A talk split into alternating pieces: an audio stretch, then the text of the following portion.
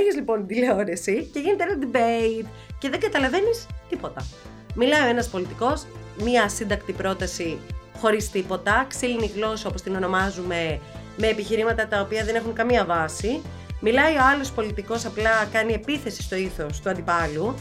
Και ουσιαστικά εσύ παίρνεις ένα παράδειγμα ότι, α, για να υπερισχύσει η άποψή μου, πρέπει να επιτεθώ προσωπικά στον άλλον. Δεν υπάρχει δηλαδή κάτι και να πεις να ένα λαμπρό φωτεινό παράδειγμα το οποίο διαφέρει. Γιατί υπάρχουν, βέβαια υπάρχουν, δεν μηδενίζω. Απλά. Μιλούμε για την πλειοψηφία. Για την πλειοψηφία. Αυτό. Ανοίγεις την τηλεόραση και βλέπεις ε, τους ανθρώπους που εκπροσωπούν το λαό να μην μπορούν. Ε, και πάω πίσω στην εκπαίδευση, έτσι. Να μην μπορούν να, να, να συντάξουν μια πρόταση. Άρα... Ή να γράφουν ανορθόγραφα στο facebook και να αντέχω άλλο αυτό το πράγμα.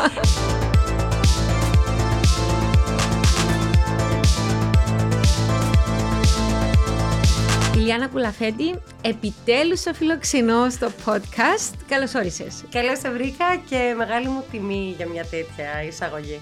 Ξέρεις, έχουμε πάρα πολλούς κοινούς φίλους και όλοι μου λένε πρέπει να καλέσεις την Ηλιάνα. και προσπαθούσαμε να το συντονίσουμε, αλλά μας βγήκε επιτέλους. Η αλήθεια είναι ότι μάλλον οι κοινοί μας φίλοι απλά με αγαπούν υπερβολικά και Νομίζεις; μάλλον υπάρχει μια υπερβολή στο πρέπει να καλέσεις την Ηλιάνα, αλλά η αλήθεια είναι ότι υπάρχουν κοινοί κύκλοι, οπότε είμαι χαρούμενη και εγώ που βρεθήκαμε. Και το άλλο που, που βεβαίως είμαι πολύ ενθουσιασμένη είναι και είσαι και εσύ ιστορικός όπως είμαι και εγώ. Προσπαθώ. Προσπαθώ να, να το ασκώ έτσι, να παραμένω στον κλάδο που σπούδασα. Ε, στην Κύπρο είναι λίγο δύσκολο αυτό, αν μου επιτρέπετε να το πω. Ε, για πάρα πολλούς λόγους, νομίζω τους βιώνεις και εσύ, αφενός επειδή ο κόσμος δυστυχώς ε, υποτιμά το επάγγελμα όταν γνωρίζει τι είναι αυτό το επάγγελμα, γιατί υπάρχουν και πολλοί οποίοι λένε «Α, ιστορικός δηλαδή, παύση». Και ιστορικός, δηλαδή περιμένεις να διοριστείς; Όχι. Α, και τι θα κάνεις στη ζωή σου; OK. Okay. Ξέρεις, υπάρχει εκεί πέρα μια αμηχανία. Ε, αφετέρου γιατί. Αφετέρου γιατί. γιατί το πρώτο. Γιατί αφενός. Γιατί υποτιμάται το επάγγελμα, ναι. Ξέρεις όμως, ε, που λένε στα αγγλικά, once a historian, always a historian. Ε, ε, ναι. Η ιστορία είναι τόσο μεγάλη αγάπη, τόσο μεγάλο πάθος. Και εγώ σπούδασα ιστορία επειδή είχα μια απίστευτη καθηγήτρια ιστορικών μου, έκαμε να λατρεύσω την ιστορία. Αλλά ξέρεις, οι άλλοι μπορούν να το καταλάβουν. Δηλαδή, μπορούν να καταλάβουν το, να, ε, να πας σε ένα μουσείο και να δεις ένα έκθεμα και να θέλεις να είσαι μόνη σου με κανένα. Ναι, να συγκινηθείς. να συγκινηθείς. Να συνομιλήσει μαζί του, ας ναι. πούμε. Ή να βρεις ένα ναι. βιβλίο, σπάνιο βιβλίο ανακαλύψεις. Ε, εγώ πιάνω και πάρα πολλά παλιά βιβλία που ανακαλύπτω, φαντάζομαι. Τώρα ξέρεις τι μου θυμίσες, μια φορά που δίδασκα στην πρώτη ηλικίου και είχα βρει έτσι ένα μικρό απόκομμα εφημερίδες που έλεγε ότι ανακαλύφθηκαν νεολιθικοί τάφοι στη χειροκητία ναι. τέλος πάντων. Ήμουνα πάρα πολύ ενθουσιασμένη. Λέω θα τους πάρω την πηγή. Ναι. Θα τους πάρω να τους δείξω πώς γράφεται η ιστορία. Δηλαδή ήταν εκείνο το απόκομμα που έλεγε ότι για πρώτη φορά ανακαλύφθηκαν οι τάφοι και τα παιδιά είχαν σκαλώσει. Προφανώς γιατί κανένας δεν τους μίλησε ποτέ για τον τρόπο καταγραφής ιστορίας mm. με παραδείγματα. Οπότε ε, εγώ είχα εκστασιαστεί με το απόκομμα της εφημερίδας. τα παιδιά είχαν σκαλώσει με τη δική μου έκφραση. Δεν συναντηθήκαμε δυστυχώς ε, στον ενθουσιασμό. Αλλά αυτό που λες ε, ότι εμείς βρίσκουμε μια έξτρα αγάπη, δηλαδή περπατάμε, βλέπουμε μία οδό και αρχίζουμε κατευθείαν τους υπολογισμούς. Ποιος ήταν αυτός, πότε έζησε αυτός, τι ναι. έκανε αυτός, γιατί είχε οδό στην Κύπρο με το όνομά του; Ξέρεις, ε, ε, ε, είναι και ο τρόπος που υπολογίζουμε τις χρονικές περιόδους. Δηλαδή, εγώ, ας πούμε, μερικέ φορέ μου δεν θυμούμαι πολλά καλά ημερομηνίες, αλλά υπάρχουν κάποιες κομβικές ημερομηνίες που τις θυμάσαι πάντοτε και πάντα καθορίζεις το πριν και το μετά που είναι ένα γεγονός, το οποίο είναι του κάμνου. δεν το κάνει όλο ο κόσμος. ε, και στο μοστό που παίζει με τις πηγές, είχαμε τούτη τη συζήτηση ακριβώς σε, σε, ένα προηγούμενο podcast με την Κλιμεντίνη τη Διακομανόλη, η οποία έγραψε ένα βιβλίο για τα fake news. Α, ε, ναι. Που είναι τεχνοκράτης στην ε, Κομισιόν. είναι, μιλούσαμε για θέματα επικοινωνίας και ακριβώς μου έλεγε ότι ο τρόπος που διδάσκουμε γενικά ε, που δεν παραπέμπουμε στις πηγές για να κρίνουν οι μαθητές μες στο εκπαιδευτικό σύστημα και να αποφασίσουν, δηλαδή να αναπτύξουν την κριτική σκέψη για να μπορούν να αποφασίσουν ότι τούτη πηγή είναι αξιόπιστη, τούτη πηγή δεν είναι αξιόπιστη. Είναι ένα από τα θέματα ακριβώς που ε, στο οποίο χωλένουν οι νότιοι λαοί της Ευρώπη Και μιλούσε βεβαίως και για το ελληνικό εκπαιδευτικό σύστημα που είναι παρόμοιο το ελλαδικό με το, με το κυπριακό. κυπριακό. Η ιστορία μια απομνήμονευση γεγονότων, ημερομηνιών, ονομάτων. Και εμένα με ενοχλεί πάρα πάρα πολλά το πράγμα. Διότι όταν διδάσκεις ιστορία ακόμα και στο γυμνάσιο μπορείς να πάρεις τις πηγές και να βάλεις τους μαθητές, τις μαθητήρες να αμφισβητήσουν κάποια πράγματα. Ε, να διαβάσουν κάποια πράγματα που μόνοι τους αποφασίσουν. Ε, Πώς το βιώνεις εσύ το θέμα με την κριτική σκέψη, Γιατί ξέρεις, το αν δεν την έχεις στο δημοτικό ούτε στο γυμνάσιο, ε, μετά είναι λίγο δύσκολο να αποκτήσεις ξαφνικά στο πανεπιστήμιο. Σίγουρα ότι ως πολίτης. Θα υπάρχει κενό. Θα υπάρχει κενό. Βέβαια, ναι, εννοείται. Κοίτα, είπες πριν. Ε, Είπες, ε, σε ενοχλεί ο τρόπος που διδάσκει την ιστορία. Ναι. Εγώ θα σου πω, θα το πάρω και λίγο διαφορετικά. Με ενοχλεί γενικότερα το εκπαιδευτικό σύστημα. Και τι θέλω να πω. Ε, λοιπόν, κάθε, κάθε χρόνο στην πρώτη ηλικίου, αν δεν κάνω λάθος, ναι, ε, διδάσκουμε την εκπαίδευση. Έτσι, στην τρίτη ηλικίου, ποια πρώτη ηλικίου, την εκπαίδευση. Εκπαίδευση, παιδεία είναι ένας από τους θεματικούς κύκλους και μια πολύ πολύ στάνταρ έκθεση που δίνουμε στα παιδιά είναι σε μία ομιλία προς τον Υπουργό Παιδείας να καταγράψετε τα προβλήματα του εκπαιδευτικού συστήματος. Λοιπόν, αυτή την έκθεση τη γράφουν τώρα οι μαθητές μου που κάνω κάποια μαθήματα το απόγευμα. Την έγραψα εγώ ναι. πριν δεκα τόσα χρόνια, δεν είμαι πολύ κλειστά στα μαθηματικά, τέλος πάντων. Την δίδαξε η μητέρα μου ως φιλόλογος και αναρωτιέμαι, είναι δυνατόν κάθε χρόνο να διδάσκουμε τα προβλήματα στην εκπαίδευση και να μην τα παίρνει κάποιος και όντως να τα λύνει; Εγώ κάθε φορά που διδάσκω αυτό το κεφάλαιο νιώθω ότι κοροϊδεύω τα παιδιά. Δηλαδή αυτό νιώθω ότι όταν λέμε στα παιδιά, όταν τα διδάσκουμε τα παιδιά ότι ένα από τα προβλήματα της εκπαίδευσης είναι η μεγάλη ύλη, η στήρα απομνημόνευσης γεγονότων στην ιστορία, ε, η χρησιμοθυρική ε, η χρήση η, γενικότερα η, βαθμ, η, βαθμοθυρική χρήση ναι. της εκπαίδευσης ότι έχουμε εγκαταλείψει την ανθρωπιστική παιδεία. Νιώθω ότι τα κοροϊδεύω αυτά τα παιδιά γιατί αυτό το θέμα θα το διδάξω και του χρόνου. Θα το διδάξω και σε δύο χρόνια θα το διδάξω και σε τρία χρόνια ενώ διαφωνώ κάθετα με τον τρόπο που γίνεται διδασκαλία. Και ουσιαστικά ένας φαύλος κύκλος ε, γίνεται ατέρμονος. Ε, αυτό που λες, δηλαδή δεν είναι μόνο στην ιστορία. Έχουμε τα προβλήματα, Έχουμε τις λύσεις, βρισκόμαστε στο 2021, υπάρχουν τα μέσα. Ίσως ήρθε ο καιρός γενικότερα να δούμε πώς διδάσκουμε τα παιδιά μας. Διδάσκουμε ιστορία και ανοίγει ένα χάρτη. Και λες, λοιπόν παιδιά, πρώτο γυμνασίου, ποιος είναι ο μικυναϊκός πολιτισμός, τι είναι οι Μικίνες, πού είναι οι Μικίνες; Και στην καλύτερη περίπτωση σου δείξουν την Ιταλία. Στην καλύτερη γιατί είναι κοντά, έτσι. δηλαδή μου είχε τύχει να μου δείξουν τον Καναδά και να λέω πώς γίνεται να μην. Δεν το κάνουν στο, στο δημοτικό, το μικυναϊκό πολιτισμό, να ξέρουν ακριβώς ότι η Ομήρου, Οδύσσια, η Ιλιάδα συνδέονται. Ανοίγει όμως ο χάρτης. Α, εγώ πάντα, Ιδού η απορία. Εγώ δεν διδάσκω ποτέ τίποτε χωρίς να ανοίξω χάρτη. Χωρίς το, χάρτη. Το πρώτο πράγμα ανοίγεις το χάρτη και έχεις τις απαντήσεις για πάρα πολλά ζητήματα. Για όλα τα ζητήματα. Εμείς ευτυχώς είχαμε τη Μαρία Ευθυμίου, η οποία μας δίδαξε τη λατρεία του χάρτη. Wow. ναι, ναι, wow. είχαμε αυτό το ιεροτέρας ναι, ιστορίας. Ναι, ναι που μας δίδαξε και μάλιστα μας εξέταζε στο χάρτη. Αν δεν παίρναγες χάρτη, δεν παίρναγες στο μάθημα. Τελεία και παύλα. να σου πω, είναι παραδοσιακός τρόπος διδασκαλίας. Αλλά. Ε, εντάξει, εγώ στο αγγλοσαξονικό σύστημα εκπαίδευσης και αμερικάνικο. Ε, για μí όμως, ξέρεις, μπορεί να έχουν προ... κακά. Εγώ όμως βρήκα πάρα πολλά καλά. Και ένα που τα καλά είναι ακριβώς ότι μαθαίνεις να αμφισβητείς τα πάντα. Mm. Δεν υπάρχει μία απάντηση. Μάλιστα. Και ακόμα όταν διδάσκεις, ας πούμε, την Ήλιντον GC, ε, που έχει για να μπει στα αγγλικά πανεπιστήμια, ακριβώς είναι μόνο που τις πηγές που κάνεις μάθημα. Δεν είναι να, να πεις κάτι εσύ, να με... πρέπει να σε αμφισβητήσουν. Δηλαδή, εγώ ναι. σκέφτομαι ναι. όταν έχω ένα 18χρονο, μια 18χρονη και δεν με αμφισβητεί, σημαίνει κάτι δεν κάνω καλά η δουλειά μου. Ακριβώς. Δεν κάνω καλά η δουλειά μου. Και όπως στο πανεπιστήμιο, ας πούμε, όλοι η, η, η, ξέρεις, η συζήτηση ήταν ότι έκαμε σου διάλεξη ένας καθηγητής, το ίδιο αντικείμενο έκαμε στο μετά σε ένα σεμινάριο με 15 άτομα, άλλος καθηγητής ή καθηγητρία, μπορεί άλλες απόψεις, και μετά έχεις ένα tutorial που ήσουν εσύ με έναν καθηγητή, μια καθηγήτρια, και μπορεί να έχεις ακόμα δύο τρία άτομα. Άλλη Δηλαδή, ένα θέμα θεωρώ το πάρα πολλέ. Από πολλέ οπτικές. Ακριβώς, αμέσως ναι. με αντιλαμβάνεσαι ότι δεν υπάρχει μία απάντηση. Που την άλλη όμως πέσαμε στην παγίδα και βλέπω το τώρα στους νεότερους που σπουδάζουν ε, την παγίδα. Ε, τι που ονομάζουμε constructivism, δηλαδή μέσα στο, μέσα στο μεταμοντερνισμό, νεοτερισμό, δεν ξέρω πώς να το πω στα ελληνικά, εσύ είσαι ειδική για το δόκιμο λέμε ε, υπάρχουν πάρα πολλά αφηγήματα, άρα δεν υπάρχει μια αλήθεια. Κάπου εγώ ναι. θυμώνω με τούτο, γιατί κάποια πράγματα είναι γεγονότα. Είναι γεγονότα, ισχύει και ακόμα η λέξη αφήγημα από μόνη της έχει μια χρειά ναι. ότι φέρει μέσα της την αμφισβήτηση, την ε, έτσι. Όχι, μια ιστορία όχι την υγιή ναι, αμφισβήτηση, ναι. την ε, η θελημένη αμφισβήτηση αυτή, η οποία νιώθουμε μέσα μας ότι οφείλουμε να αμφισβητήσουμε, ώστε να μην παραξηγηθούμε.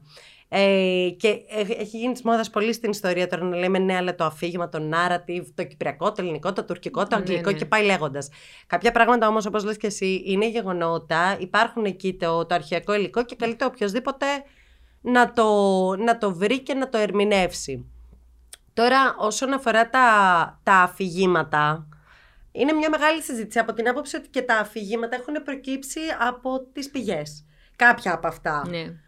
Ε, αν όντως κάποια αφηγήματα είναι παροχημένα, καλώς να ορίσουν οι ερευνητές οι οποίοι θα τα αμφισβητήσουν και με μια άλλη ερευνητική προσέγγιση. Και αποδείξεις, εγώ θα λέγα. Και αποδείξεις, πάντα με αποδείξεις. Αυτό είναι αυτονόητο, γι' αυτό δεν το ανέφερα δηλαδή, έτσι. δηλαδή, ξέρεις, το να έχω μια γνώμη πάνω σε κάτι, αλλά να μην έχω τίποτε απόδειξη για να το αμφισβητήσω. Για μένα, τουλάχιστον ιστορικό, είναι μετρά. Δεν μετρά και είναι εκεί που γίνεται και μια μεγάλη σύγχυση. Είμαστε ιστορικοί κοινωνιολόγοι δηλαδή πώς. Εντάξει, η κοινωνολογία είναι αφηρημένες έννοιες όμως. Μα γι' αυτό. Μου. Γι αυτό γιατί είναι, μιλάμε για είναι αφηγήματα. Έτσι. Δεν είναι αφη... Μα αυτή είναι η απορία mm. μου. Δηλαδή, πάμε, θέλουμε να, να λέμε ότι ε, κάνουμε καταγραφή ιστορίας, ενώ καταλήγουμε να τα βλέπουμε όλα πιο κοινωνιολογικά, πιο αφηρημένα, πιο ανθρωπολογικά. Μα η ιστορία είναι μια άλλη επιστήμη. Η ιστορία βασίζεται στις πηγές. Δεν μπορείς να καταγράψεις τίποτα χωρίς να το αιτιολογήσεις. Χωρίς να πεις ότι αυτό που έχω γράψει εδώ πέρα το βρήκα εκεί, στην τάδε εφημερίδα, στο τάδε αρχείο, ε, και πάει λέγοντας. Άρα τα αφηγήματα μάλλον δεν ανήκουν στο δικό μας κλάδο. δεν ναι, ξέρω γιατί τα έχουμε Θέλω όμως να, εδώ να, σε προβο... να, να κάνω έτσι κάτι, να σου πω μια προβοκατόρικη ναι. ερώτηση τώρα να θέσω σε σένα. Διότι είσαι μέλος στην Ένωση Προφορικής Ιστορίας. Ναι. Και ξέρεις, η προφορική ιστορία είναι λίγο παρεξηγημένη παρότι είναι πάρα, πάρα πολλά χρήσιμη ως μία πηγή, mm-hmm. από την οποία αντλούμε ιστορική.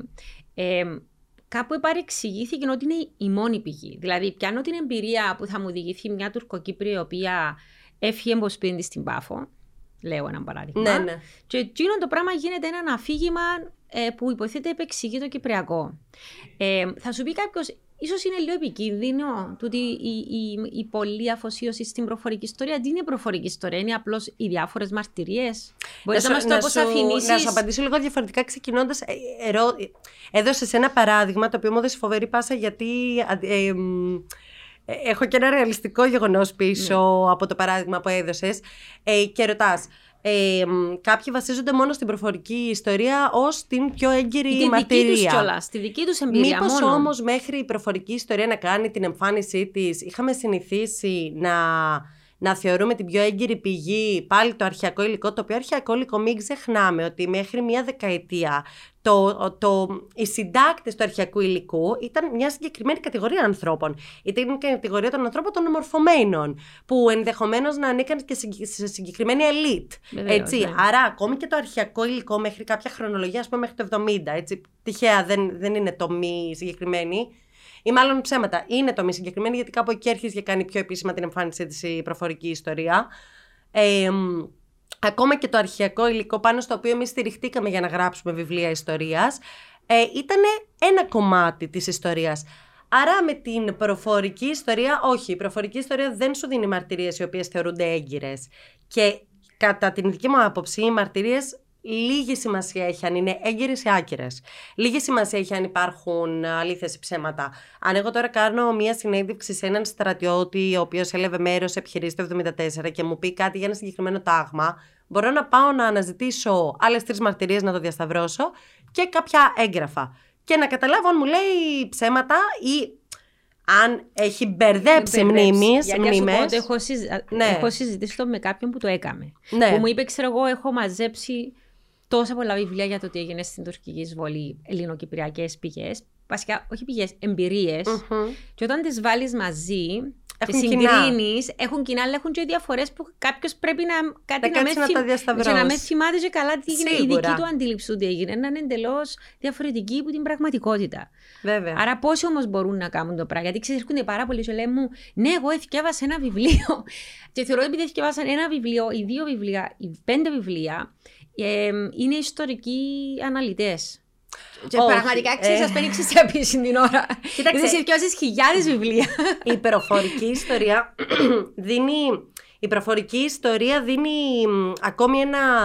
Πώς να το πούμε, ένα εργαλείο. Είναι ένα Ναι. εργαλείο. Δηλαδή, άμα εγώ διαβάσω τι έγινε το 55 και πάρω και μια προφορική μαρτυρία, προφανώς θα μάθω κάτι που δεν μου το είπαν οι εφημερίδες και τα περιοδικά.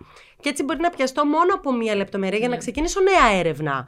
Μπορεί να μην με ενδιαφέρει τόσο πολύ τι από αυτά που μου είπε ο πληροφορητής μου στέκει και τι όχι, αλλά μπορώ να μελετήσω άλλες παραμέτρους. Μπορώ να μελετήσω πώς η πολιτική του ταυτότητα επηρεάζει τα λεγόμενά του, Ναι. πώς η πολιτική μου ταυτότητα επηρεάζει τα λεγόμενά του, πώς ε, οι ψυχολογικοί παράγοντες επηρεάζουν τα λεγόμενά του. Και εκτός αυτού, πέρα από όλα αυτά τα ερωτήματα, τα οποία μάλλον ακούγονται και περισσότερο κοινωνιολογικά, όπως είπαμε και πριν, μία μαρτυρία, οι πρωταγωνιστές της ιστορίας θεωρώ ότι έχουν δικαίωμα στην καταγραφή της ιστορίας. Δηλαδή μπορείς να χρησιμοποιείς αποσπάσματα και να κάνεις κάπως πιο παραστατικό το κείμενό σου, ούτως ώστε να έχει και μια αληθοφάνεια από κάποιον που έζησε κάποια γεγονότα. Γιατί πρέπει να είμαστε αντικειμενικοί ως ιστορικοί, αλλά και τα αρχεία είναι γραμμένα από ανθρώπινο χέρι και οι μαρτυρίες έρχονται από ανθρώπινη φωνή. Άρα και σαν ερευνητές και σαν πληροφορητές οι οποίοι έχουν κοινωνικοποιηθεί σε συγκεκριμένο περιβάλλον, πολιτικό, κοινωνικό, οικογενειακό ή οτιδήποτε, φέρουμε απόψεις. Ακόμα και όταν δεν θέλουμε να τις καταγράψουμε, φαίνονται με κάποιο τρόπο, όσο και αν προσπαθήσουμε. Αυτή είναι η άποψή μου. Κοίτα, άμα, άμα και ακόμα από το Θουκυ- ο Θουκυδίδης που θεωρείται ο Μέγας ε, υποτίθεται αντικειμενικός, ιστορικός, σε αντίθεση με τον Ηρόδοτο, γιατί κάναμε και τούτη τη συζήτηση με την Κλιμεντίνη τις προάλλες, ε, και η οποία, ξέρεις, ε, νιώθει άβολα να πει ότι ο, ο Ηρόδοτος είναι ο πατέρας του ψέματος. Στα αγγλικά είναι father of lies, μπορεί να είναι ο father of history, ο πατέρας της ιστορίας, αλλά είναι και ο πατέρας, επίσης ο ιστορικός δεν θα πω σε ανάλυση, αλλά ξέρει σίγουρα πο, Ναι. πόσο, πόσες πολλές ενδείξεις έχουμε μέσα στα κείμενα και το λέει και ο ίδιος ότι παραθέτει διάφορα που του είπαν, χωρίς να τα κοσκινίζει. Ενώ ας πω, ο Θουκυδίδης θεωρείται ότι ψάχνει πάρα πολλά τις διάφορες εκδοχές πριν να καταλήξει σε ποιον που πιστεύει ότι είναι το πιο Το αντικειμενικό. πιο αντικειμενικό. Και πάλι ναι. όμως, θεωρείς ότι δεν μπορείς να πεις ότι ο Θουκυδίδης έχει μια ηθική που προσπαθεί να την κρύψει ή μια, μια θρησκευτικότητα που φαίνεται αλλά φκένει σε κάποια φάση, ας πούμε. Το πώς τιμωρούνται οι Αθηναίοι, ας πούμε, με τη, Συ- στη Σικελία, αμέσως Μμμ. μετά το διάλογο των μιλίων. Ξέρεις, ε, δεν μπορείς να είσαι, είμαστε ανθρώποι, έχουμε απόψεις. Έχουμε απόψεις και σου λέω πραγματικά θεωρώ ότι το μεγαλύτερο στοίχημα για, για έναν ερευνητή είναι ε, όταν παραδώσει το αποτέλεσμα της έρευνάς του, ο αναγνώστης να μην κατανοήσει σε ποια πλευρά στέκεται. Είναι εφικτό όμως αυτό; Μπορεί κάποιοι να το πετυχαίνουν και θεωρώ, μου λέει μια φίλη μου εχθές γιατί είχαμε αυτή τη συζήτηση Ναι. ακριβώς, σε, αυτή, σε αυτό το τομέα ε, μ, είχε πει, της είχε πει ένας καθηγητής, ο Γιώργος Γεωργής, πρέπει να παίξεις μπουνιές με τον εαυτό σου, έτσι. Ε, μ, όλοι φέρουμε απόψεις, πόσο μάλλον στην Κύπρο, όπου είναι ζώσα η ιστορία. Το 74 δεν έχει λήξει. Κοίτα, αν ανοίξω το παράθυρο μου, θεωρώ απέναντι το είμαι περήφανος που είμαι Τούρκος ε, και θεωρώ τον τουρκικό στρατό. Εντάξει, ε, νιώθω κάτι. Νιώθω. Φυσικά Άρα και δεν μπορώ να το νιώθεις, αποποιηθώ ναι. εντελώς το κομμάτι. Ίσως όμως, ίσως όμως ε, να πρέπει κάπου να γίνει ένας διαχωρισμός, δηλαδή να κατανοούμε πότε ασχολούμαστε ερευνητικά με κάτι και πότε υπάρχουν οι απόψεις, έτσι. Δηλαδή, οι απόψεις, υπάρχει ένα πρόβλημα εισβολής και κατοχής. Α, ε, αν φτάσουμε στο σημείο να το αμφισβητήσουμε, για μένα υπάρχει πρόβλημα. Ε, να ξεκινήσω από Ναι, εκεί. αλλά ξέρεις, φτάσαμε στο σημείο να κομπλάρουμε να το πούμε, να μην θέλουμε και να το αυτό πούμε. είναι πρόβλημα. Άρα πρέπει να Μεγάλο εξετάσουμε πρόβλημα. γιατί νιώθουμε τούτον το. Γιατί υπάρχει τούτο το σύνδρομο. Είναι ενοχικό το σύνδρομο και ο Ναι. λόγος που είναι ενοχικό το σύνδρομο είναι ίσως διότι ε, φοβόμαστε ακόμα και εμείς οι ίδιοι να ρίξουμε κάποιους τείχους με τους οποίους μεγαλώσαμε, έτσι. Δηλαδή, εγώ είμαι κόρη ε, γυναίκας πρόσφυγα η οποία μ, ε, εκδιώχθηκε από το κάρμι της Κερίνιας για πάρα πολλά χρόνια δυσκολευόμουν πάρα πολύ να ακουμπήσω οτιδήποτε αφορούσε το 74. Είπα όμως ότι θα το κάνω ε, θα ακούσω και μαρτυρίες, θα ανοίξω και βιβλία κτλ. Έπιασα τον εαυτό μου να κομπλάρει, να, να δυσκολεύεται. Είναι δηλαδή κάποιες στιγμές που πρέπει να κάνουμε το βήμα, να προσπαθήσουμε να, να έρθουμε αντιμέτωποι ε, με όλες αυτές τις σκέψεις. Ε, ακόμη κι αν είναι η, σκέψη να ακούσουμε έναν Τουρκοκύπριο για το τι συνέβη το 63-64. Ε, γιατί το, ακόμη και το 63-64 που είναι μια έτσι, σκοτεινή περίοδος της Κύπρου, ε, όπου στην οποία κατ' εμέ δεν έχει δοθεί πολύ έμφαση, λόγω του 74 ίσως ή λόγω του 55 που ήταν πιο λαμπρή περίοδος και δοθηκε έμφαση σε αυτήν, ε, ήρθε ο καιρός να μιλήσουμε με όλους τους πρωταγωνιστές. Όποιες και είναι οι απόψεις, όποια και αν είναι η αλήθεια. Ε, πάνω σε αυτό έχω μια φίλη, πολύ καλή φίλη και πολύ καλή ιστορικό, η οποία κάνει διδακτορικό με θέμα καθημερινή ζωή, αν το λέω σωστά, στη Λευκοσία 55-74. Παρέδωσε λοιπόν το διδακτορικό της και από αυτό έλειπε ένα κομμάτι προφορικής ιστορίας, της είπαν οι καθηγητές της. Οπότε της είπαν να πάρει κάποιες συνεντεύξεις από Ελληνοκύπριου και, από Τουρκοκύπριους. Για να πάρει από τους Τουρκοκύπριους έπρεπε να περάσει τα κατεχόμενα, που η ίδια το είχε ώρα απαράβατο ότι δεν μπορεί να το κάνει αυτό, γιατί δεν ήθελε να δείξει ταυτότητα. Ωστόσο, ερευνητικά ε, όφιλε να το κάνει. Και έχω να σου πω ότι ως προς ένα σημείο τη ζηλεύω. Γιατί έρχεται αντιμέτωπη, έρχεται αντιμέτωπη με φαντάσματα, φαντάσματα σε εισαγωγικά, σκέψεις φαντάσματα, που αν δεν έπρεπε να το κάνει αυτό τώρα, δεν θα ερχόταν σε επαφή με αυτές τις μαρτυρίες. Δεν λέω αν οι μαρτυρίες είναι αληθινές ή ψεύτικες, για να μην παρεξηγηθώ. Ούτε λέω αν οι μαρτυρίες αυτές. Δεν λέω ότι οι μαρτυρίες αυτές θα αλλάξουν τις απόψεις της πολιτικά. Αλλά χρειάζεται να γίνει και αυτό. Χρειάζεται να έρθουμε σε επαφή με όλες τις πηγές, από όπου και αν προέρχονται αυτές. Όσο και αν μας εκνευρίζουν, μας φοβίζουν, όσο και αν συμφωνούμε, διαφωνούμε, οφείλουμε να τα βλέπουμε όλα. Αλλιώς είναι δύσκολο να φτάσουμε στην αντικειμενική γραφή. Ναι, ξέρεις, τούτο είναι ένα θέμα που υπάρχει πάρα πολύ. Α πούμε, πολύ ρεμό, θεωρούν περίεργο ότι μιλώ με όλους. Δηλαδή, είτε είναι Τούρκοι, είτε είναι Τουρκοκυπροί, είτε είναι Άγγλοι, είτε είναι Αμερικάνοι, είτε δεξί, είτε είναι αριστεροί. Πρέπει να μιλούμε με όλους. Δεν τον πεις εσύ. Δηλαδή, δεν μπορείς να κάνεις μια ανάλυση εμπεριστατωμένη, θα πω αντικειμενική. Εμπεριστατωμένη. Προσπαθείς να είσαι ναι. αντικειμενικός, έχεις τις απόψεις σου. Ε, μια φορά και που κάναμε τη συζήτηση με γουλιά μου για το ότι πρέπει να είμαστε ορθολογιστέ και αντικειμενικοί, μου θύμισε τα λόγια του Γκραμ. Δηλαδή, δεν μπορείς να είσαι αιωρούμενος, διανοούμενος. Κάπου, Κάπου έχεις κάτι άγκυρες. Έχεις ναι. άγκυρες. Ε, Όμως και στην Κύπρο δεν το κάνουμε. Ε, έχουμε, οι, οι δεξιοί μιλούμε στου δεξιούς, με του που συμφωνούν, οι αριστεροί με τους αριστερούς, οι αριστεροί μπορεί να μιλούν με Τουρκοκύπριους. Ε, κάποιοι δεξιοί συγκεκριμένων πολιτικών αποχρώσεων με τους κοκύπρους, οι υπόλοιποι όχι. Πώς, Πώς, δηλαδή, και ως πολίτης εγώ θα λέω ότι ναι. έχεις τούτη την υποχρέωση, αν θέλεις να είσαι ενεργός πολίτης, να συμμετέχεις ε, ως ενεργός πολίτης σε μια κοινωνία, πρέπει να είσαι ανοιχτός. Εγώ προτιμώ να μιλώ με κάποιους που διαφωνώ. Θέλω ε, ναι, να παρά με τους που συμφωνώ. Άποψη; Δεν ακούω τον εαυτό μου. Μα ακριβώς, πρέπει να χτίσεις επιχειρήματα και καμιά φορά. Δεν βρίσκουμε στην Κύπρο ότι μιλούμε ή κάνουμε παρέα μόνο με εκείνους που συμφωνούμε. Ναι, ε, ε, ξεκάθαρα. Έτσι, ξεκάθαρα συμβαίνει αυτό. Γιατί στην Κύπρο, δυστυχώς, θεωρώ, δεν έχουμε μάθει να, να διαφωνούμε πολιτικά και να μην τσακωνόμαστε. Δηλαδή, στην Ελλάδα μου έκανε εντύπωση όταν πήγα για σπουδές με πόση ευκολία μπορούσαμε σε ένα τραπέζι που είχαμε βγει για ποτά να, τσακω... να τσακωθούμε πολιτικά ε, και να γνωρίζουμε ότι πολιτικά ε, τσακωνόμαστε. Ότι δηλαδή όλο αυτό που συμβαίνει είναι επειδή υπάρχουν επιχειρήματα και από τις δύο πλευρές. Και αυτό που πρέπει να ξεπεράσουμε είναι το εξής κόμπλεξ. Όταν κάνουμε συζήτηση, πρέπει να είμαστε έτοιμοι να αλλάξουμε απόψεις. Πρέπει να είμαστε έτοιμοι να πούμε «Α, κοίτα να δεις πώς το έπες αυτό, δεν το σκέφτηκα. Πώς το έπες αυτό, γιατί δεν το είχα σκεφτεί. Έχουμε διαρκώς μία τάση να θέλουμε να κάνουμε συζήτηση μόνο για να αποδείξουμε ότι είμαστε ναι, σωστοί. Να επιβεβαιωθούμε. Αυτό Τίποτα, για κανένα άλλο λόγο. Και αυτό έχει να κάνει με εγωισμό και, και πολιτική οριμότητα όσον αφορά τη σκέψη. Δηλαδή αυτό που είπες και εσύ. Ε, οι συγκεντρώσεις γίνονται από εμάς για εμάς. Ε, Όπως στι γυναικείε οργανώσεις, ας πούμε, ναι. όταν μιλούμε για κάποια φεμινιστικά ζητήματα, είμαστε οι ίδιες, μιλούμε για τα ίδια πράγματα, με τον ίδιο τρόπο. Ακόμα και να μην πεις κάτι διαφορετικό που είναι μέσα στο, στην ορθόδοξη άποψη θα του, φεμι... σε φάνε. του, του τέταρτου κύματος, ας πούμε, του φεμινισμού. Όπας, είπες κάτι που συμφωνούμε. Mm. Ε, πατριαρχικά μηνύματα, ας πούμε. OK. Okay ε, γενικά τούτον το, τούτον το, τούτον το θέμα. Αλλά πηγαίνοντας πιο στην εκπαίδευση, μπορείς να μην είναι λίγο το θέμα. Το εκπαιδευτικό σύστημα σε, σε μαθαίνει Να να διαφωνείς. κάνεις debate Ναι. πολιτισμένα, με επιχειρήματα. Και είπες και κάτι σημαντικό ότι όσο οριμάζεις, είναι πολύ φυσιολογικό να αλλάζουν κάποιες απόψεις σου ή να αναθεωρείς κάποιες σκέψεις και να σκέφτεσαι. Μπορεί να μην το είχα εξετάσει σωστά ή Είναι και πολύ ολοκληρωμένα. υγιές. Είναι και πολύ υγιές και ξέρεις κάτι, αυτό έχει να κάνει με όλες τις εκφάνσεις της ζωής μας. Δεν έχει να κάνει μόνο με τις πολιτικές απόψεις.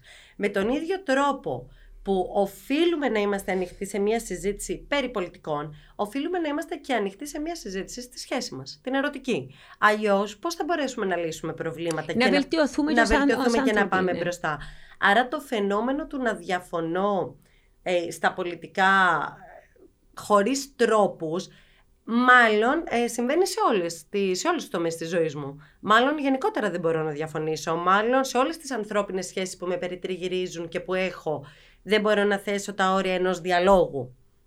Άρα, ε, γενικότερα πρέπει να δούμε ε, σαν κοινωνία γιατί δυσκολευόμαστε τόσο πολύ να παραδεχτούμε ένα λάθος ή μια λάθος άποψη ή να αναθεωρήσουμε ή να δεχτούμε ένα επιχείρημα ή να έχουμε την υπομονή να, να χτίσουμε πάνω στα επιχειρήματά μας και να κάνουμε debate. Ε, νομίζω ξεκινάει λίγο και από τους δικούς μας πολιτικούς. Δηλαδή όταν ανοίγω εγώ την τηλεόραση και βλέπω ένα debate πολιτικά, ας, ας πούμε ότι δεν έχω καταλήξει ποιο θα ψηφίσω στις επερχόμενες ε, Κοίτα, και προεδρικές. τούτο είναι πιο συχνό. Βλέπω ότι η νέα γενιά δεν είναι όπως την πιο παλιά γενιά που είπα, γεννηθήκαμε σε την οικογένεια, θα ψηφίζουμε πάντα τούτον. Εν τούτος, όχι τούτη, Όχι, διότι μπορούν δεν να υπάρχει αλλάξουν. τούτη. Ναι. ε, Δυστυχώς, ας πούμε, σε ψηλά δώματα. Ε, ενώ η νέα γενιά είναι το που λες εσύ, θέλουν να ανοίξουν την τηλεόραση και να ακούσουν Θέλουν και να να ακούσουν αποφασίσουν. απαντήσεις. Γιατί η εποχή που ζούμε έχει και άλλα θέματα, έτσι. Έχει... Πλέον οι γυναίκες μιλάνε, υπάρχει το MeToo. Άρα ναι, θέλω να ακούσω ακόμα πώς αντιδράει στην κακοποίηση και στην παρενόχληση ενάντια στις γυναίκες. Ή πλέον οι ομοφυλόφιλοι μιλάνε με περισσότερη ευκολία, ευτυχώς. Άρα προφανώς ένας άνθρωπος θέλει να ακούσει τι έχει να πει ένα ακόμα γι' αυτό. Ανοίγεις λοιπόν την τηλεόραση και γίνεται ένα debate και δεν καταλαβαίνεις τίποτα. Μιλάει ο ένας πολιτικός, μία σύντακτη πρόταση χωρίς τίποτα, ξύλινη γλώσσα όπως την ονομάζουμε, με επιχειρήματα τα οποία δεν έχουν καμία βάση. Μιλάει ο άλλος πολιτικός, απλά κάνει επίθεση στο ήθος του αντιπάλου και ουσιαστικά εσύ παίρνεις ένα παράδειγμα ότι α, για να υπερισχύσει η άποψή μου πρέπει να επιτεθώ προσωπικά στον άλλον. Ε, κοίτα, ο, ο Hitchens είπε το πάρα πολύ ωραίο, ότι αρχίζουν οι προσωπικές επιθέσεις όταν. Τελειώνουν τα να, ξέ- επιχειρήματα. να ξέρεις ότι κερδίζεις όταν αρχίσει άλλες προσωπικές επιθέσει, διότι είναι, είναι οι επιχειρήματα. Ναι, όμως όταν αυτό γίνεται Τραγικό. στην ολότητά Είναι του, τραγικό όμως δεν τούτο. διδάσκεις κάτι άλλο. Δεν υπάρχει δηλαδή κάτι και να πεις να ένα λαμπρό φωτεινό παράδειγμα το οποίο διαφέρει. Γιατί υπάρχουν, βέβαια υπάρχουν, δεν μηδενίζω. Απλά Μιλούμε για την πλειοψηφία. για την πλειοψηφία. Αυτό, ανοίγεις την τηλεόραση και βλέπεις ε, τους ανθρώπους που εκπροσωπούν το λαό να μην μπορούν. Ε, και πάω πίσω στην εκπαίδευση, έτσι. Να μην μπορούν να, να, να συντάξουν μια πρόταση. Άρα, Ή να γράφουν ανορθόγραφα στο Ανορθόγραφα. Facebook. Δεν αντέχω άλλο αυτό το πράγμα. ε, εντάξει, εδώ γράφουν ανορθόγραφα οι δημοσιογράφοι, οι οποίοι κατ' εμέ ε, είναι υποχρεωμένοι να γνωρίζουν σωστά την ελληνική γλώσσα. Ναι, για τρεις μέρες έβλεπα τη λέξη ανεμβολίας. Δεν το έχω εύκολο. Ανεμβολίας πρώτα το Β, μετά το Μη. Σε, Ανε- σε, ανεμ- σε site. ανευμολι- Α, Ναι, εντάξει, και, οκ. και δεν το διορθώνει κανένα σε στιγμή που σκεφτούν να πιάσω, να τους πιάσω τηλέφωνο στο please κατε, Διορθώστε το. αλλάξτε το. Φυσικά και δεν το Γίνεται τούτο διορθώνει το πράγμα, κανείς. βγάζει μάτι, ας πούμε. Δεν μπορείς να, μου γρα... να με ξέρεις ότι είναι το μη και μετά το βι. Να σου πω κάτι. Δεν, δεν το διόρθωσε κανείς. Έτσι. Α πούμε, ας δώσουμε ένα συγχροχάρτη στους δημοσιογράφους που πιέζονται να βγάλουν την είδηση.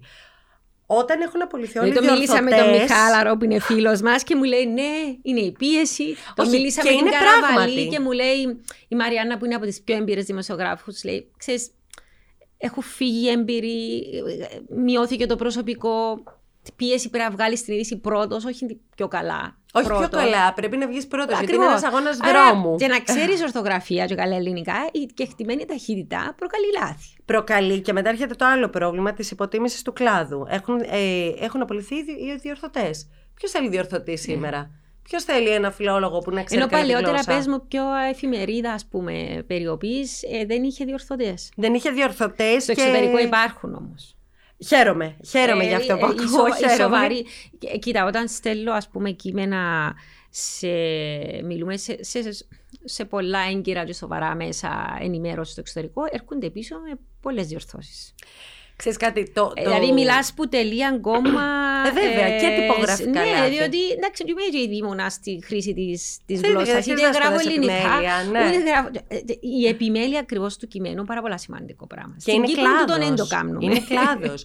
δηλαδή, εμένα καμιά φορά με ρωτάνε οι γονείς, Α, γιατί να κάνει ελληνικά στην τρίτη ηλικία, αφού θα πάει, ξέρω εγώ, Καλά, λογιστική. μπορεί να γράφει, μπορεί να σκέφτεται. ε, Και δηλαδή, λέω, υπάρχει επάγγελμα στο οποίο δεν θα χρησιμοποιήσεις μια επιστολή, δεν θα χρησιμοποιήσεις ένα report, δεν θα χρησιμοποιήσεις μια, ένα άρθρο, ένα κάτι, να γράψεις κάτι. Δηλαδή πρέπει ντε και καλά να βγάλουμε μόνο λογιστές.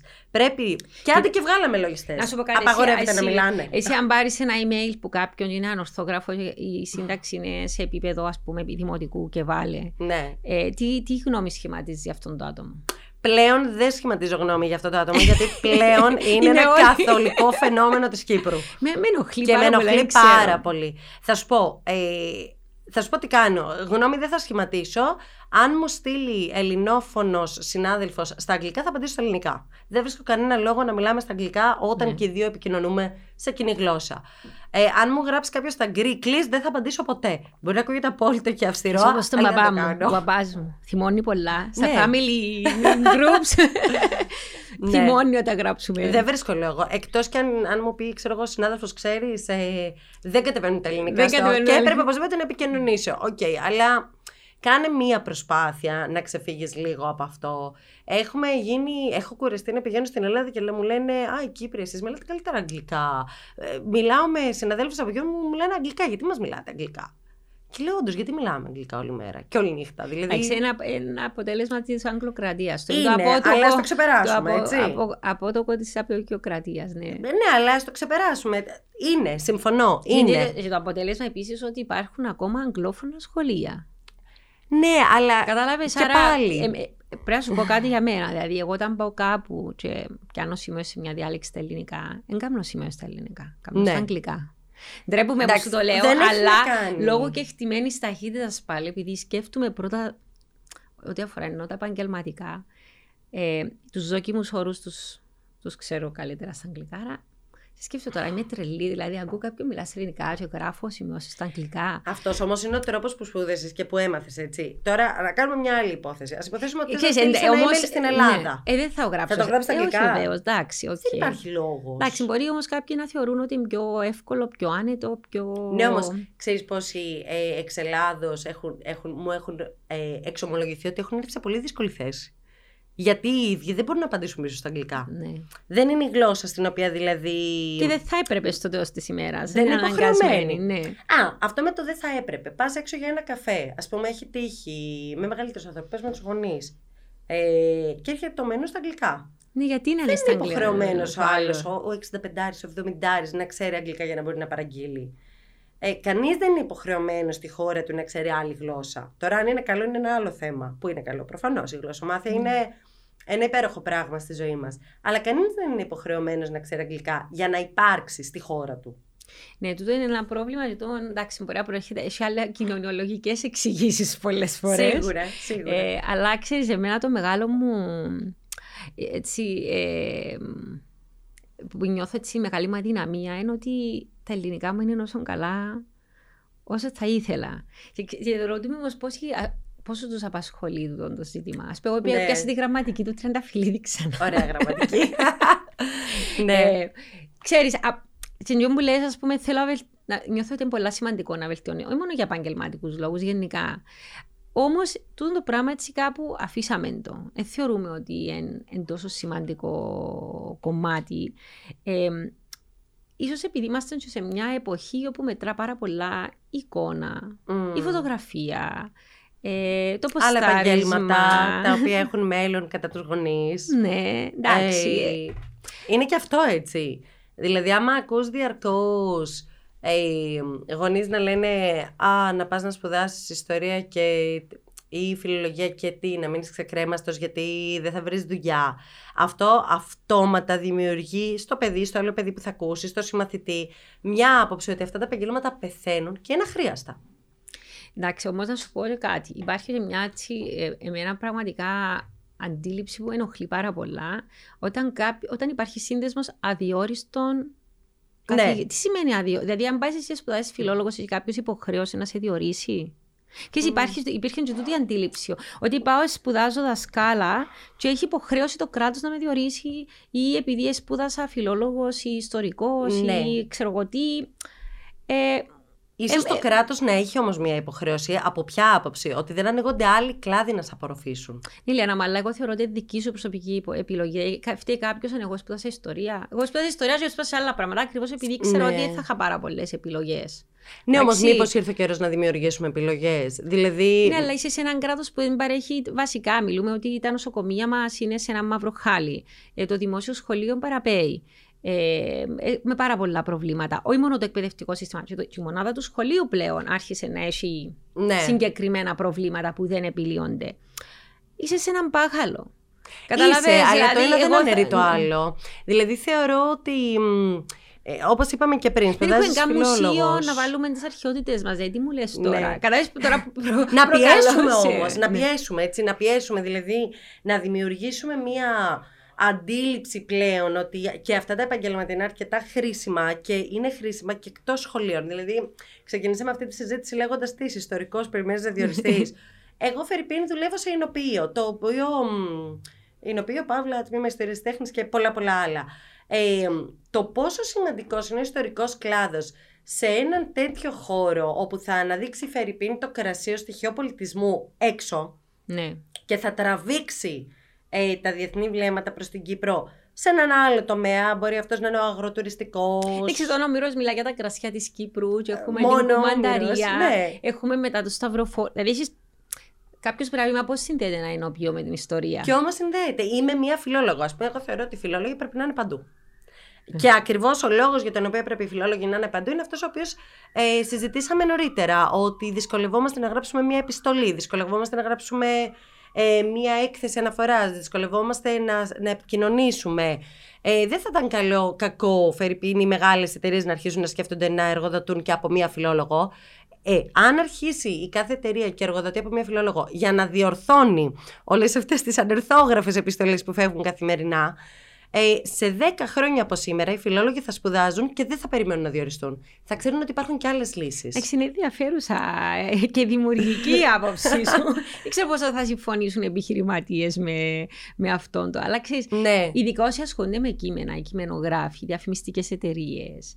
οφείλουν. Ε, οφείλουν Βέβαια. να, να, να διορθώνουν τι, τι υπάρχει. Ξέρεις, ευκαιρία ανακοινώσεις του Υπουργείου Υγείας, ας πούμε. Και στέλνανε στα WhatsApp group, ξέρεις, με κυκλωμένα τα μαργαριτάρια. Ορίστε, το Υπουργείο δηλαδή, Υγείας δεν μπορεί, ας δεν πούμε. μπορεί να, να προσλάβει μια ομάδα Και μιλώ για το φιλολόγων. Υπουργείο Υγεία, γιατί ήταν μέσα στην πανδημία, ξέρει, τα διάφορα που κυκλοφορούσαν.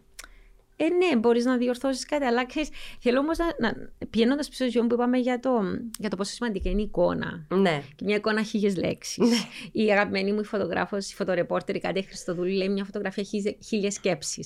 Και Για σκέψεις τους και, φωτορεπόρτερ. και συναισθήματα Ναι. ενδεχομένω. Και εσύ δούλεψες και με φωτογραφίες. Γιατί Ναι. το People of Cyprus, το project που κάνετε μαζί με τον Χριστό Μιχάλαρο, ε, είναι ένα καταπληκτικό ψηφιδωτό από φωτογραφίες που συνοδεύονται από ιστορίες Ναι, ναι. των ανθρώπων της Κύπρου. Και κάναμε και ένα θεατρικό Ναι, πρόσφατα. κάναμε και Θέλεις θεατρικό. λίγο να μας πεις ότι ασχολείσαι και με το γραπτό λόγο, αλλά ασχολείσαι και με... Με τη φωτογραφία εντελώς ερασιτεχνικά, έτσι. Ναι. Να, να το πω να το εξομολογηθώ, οι φωτογραφίες είναι από τα κινητά μας. Ναι. Δεν έχουμε κάμερες, δεν έχουμε επαγγελματικό εξοπλισμό. Θα το θέλαμε προφανώς, αλλά είναι από τα κινητά. Ε, μ, το People of Cyprus ως εγχείρημα, ε, το οποίο ξεκίνησε από το Instagram, δεν σου κρύβω ότι με φόβησε. Είμαστε εικόνες πλέον είπες. Ε, θέλουμε να προβάλλουμε Άρα γι' αυτό την είναι εικόνα σημαντικό μας. τόσο πολλά ο γραπτός λόγος. Αυτό με φόβησε. Λέω τώρα, εγώ θα βάλω μια φωτογραφία ενός ανθρώπου και θα γράψω ένα σεντόνι, το λεγόμενο. Ποιος θα κάτσει να το διαβάσει; Έχουμε μάθει στα μικρά κάψιον, δύο γραμμές. Πλέον μπαίνεις να διαβάσεις ένα άρθρο και σου λέει πόσα λεπτά θα σου πάρει. ναι. Που το βρίσκω πολύ αγχωτικό να μου λέει ο άλλος πόση ώρα θα κάνω να διαβάσω. Ε, μ, και έλεγα τώρα θα γράψω ένα κάψιον, ένα ολόκληρο σεντόνι, ποιος θα κάτσει να το διαβάσει; Και όμως υπήρξε φοβερή απήχηση στον κόσμο και έχω την εντύπωση ότι έχουμε ανάγκη, και εδώ μπαίνει και ο ιστορικός κλάδος, έτσι. Ε, έχουμε ανάγκη να μάθουμε τις ρίζες μας με έναν διαφορετικό τρόπο από αυτόν που μας σέρβιραν στο σχολείο. Έχουμε ανάγκη να ακούσουμε, μπαίνει και η προφορική ιστορία, έχουμε ανάγκη να ακούσουμε τις μαρτυρίες. Όχι για να βεβαιωθούμε αν είναι αλήθεια ή κάτι, αλλά γιατί χρειαζόμαστε να πιαστούμε από κάτι. Χρειαζόμαστε τις ρίζες μας για να βγάλουμε κλαδιά. Εγώ νομίζω το είχε πει αυτό, χωρίς να είμαι πολύ σίγουρη.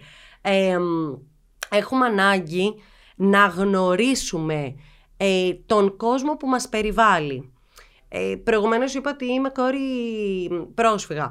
Ε, η, τη μητέρα μου την είχα ως μητέρα μου. Όλοι έχουμε τη μητέρα μας ως ένα είδωλο. Δεν κάνει λάθη, δεν έχει συναισθήματα, δεν δικαιούται να έχει τις μαύρες της, δεν έχει τους δαιμονές τους. Είναι η μητέρα. Εξυπηρετεί ένα ρόλο συγκεκριμένο. Ένα ρόλο. Όμως δεν πάβει να είναι ένας άνθρωπος, ο οποίος πριν σε γεννήσει είχε μια ιστορία και έχει ακόμα μια ιστορία.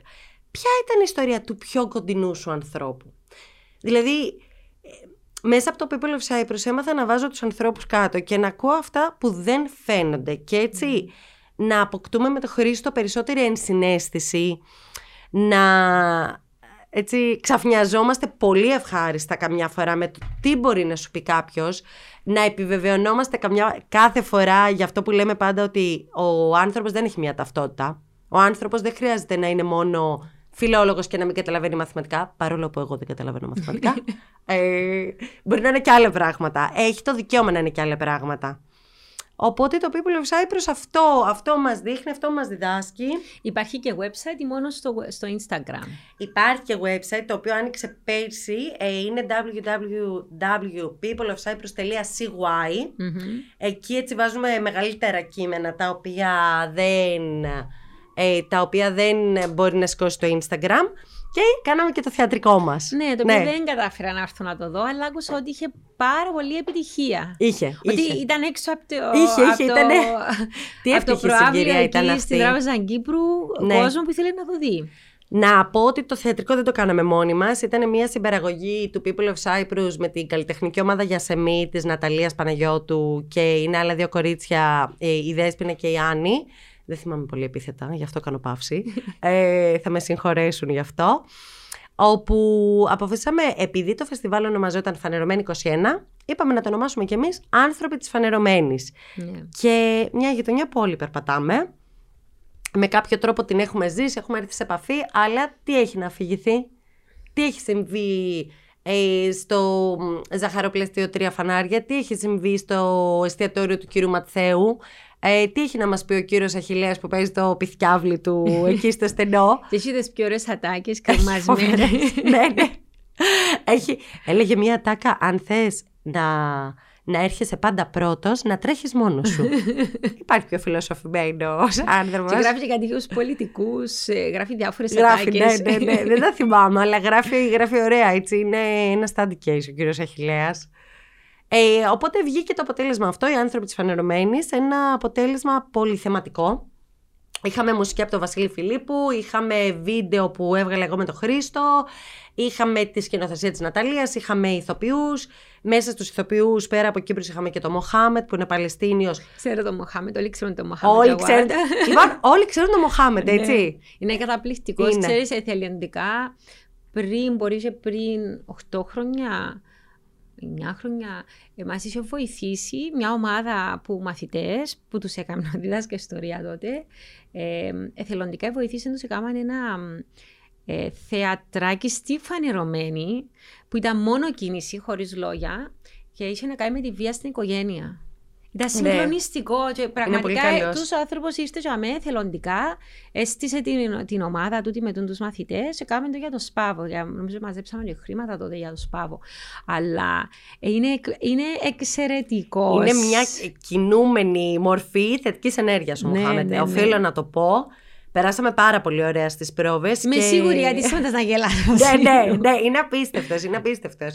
Με την ίδια ευκολία που μπορεί να, να γελάσει, μπορεί να κάνει και έτσι μια συζήτηση αρκετά βαθιά. βαθιά ναι. ναι.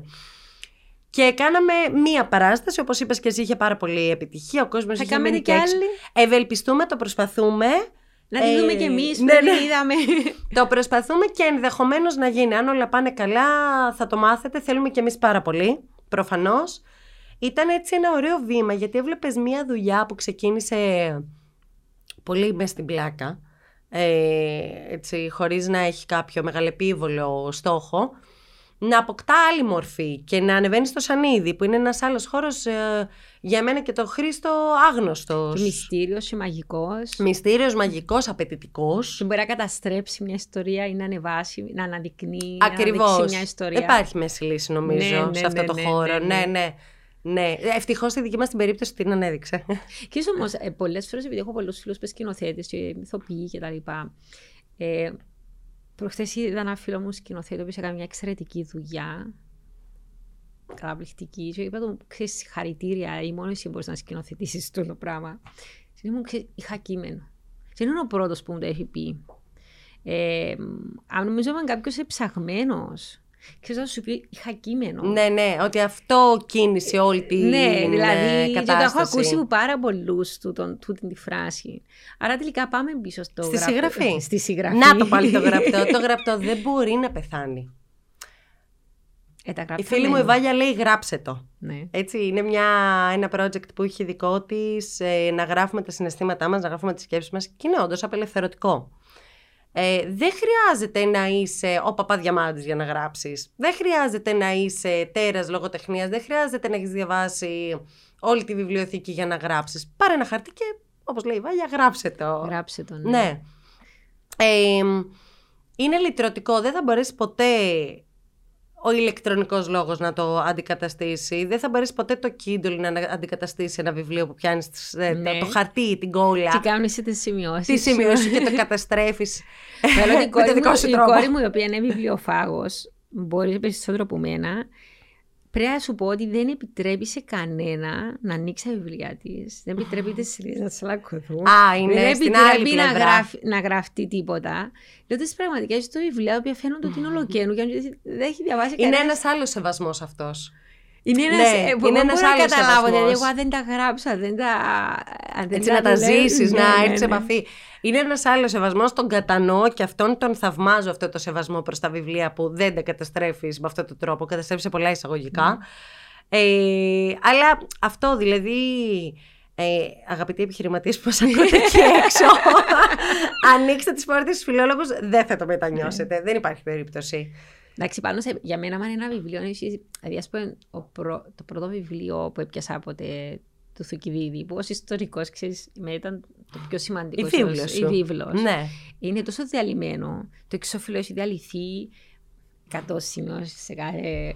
Και είπα, OK, πρέπει να πιάσω ένα νέο αντίτυπο, διότι τούτο είναι. Ή μπορείς να το συντηρήσεις. Τέλος πάντων, είπα, πιάσα νέο αντί- Είναι ολοκένουργιο. Είναι- Και έχω το παλιό, το καινούριο.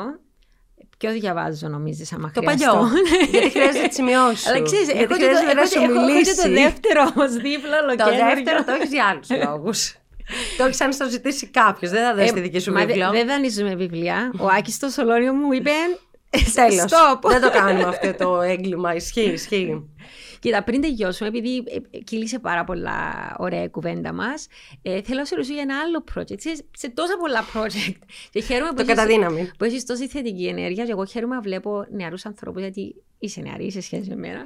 Ε, μ, όχι μόνο που είναι ιστορική, αλλά νεαρούς ανθρώπους με θετική ενέργεια, με διάθεση να δώσουν πίσω στην κοινωνία, με διάθεση να εμπνεύσουν άλλους ανθρώπους να κάνουν πράγματα σε τούτο το Ναι. μικροσκοπικό νησί, που είναι μια κουκίδα στον παγκόσμιο χάρτη. Μια κουκίδα με πολλές δυνατότητες. Ναι. Έτσι. Μια κουκίδα με πολλές δυνατότητες και όσον αφορά το να δώσεις πίσω στην κοινωνία, θεωρώ ότι το επάγγελμα του ιστορικού, ε, όπως και πολλά άλλα επαγγέλματα, έχει υποχρέωση να δώσει.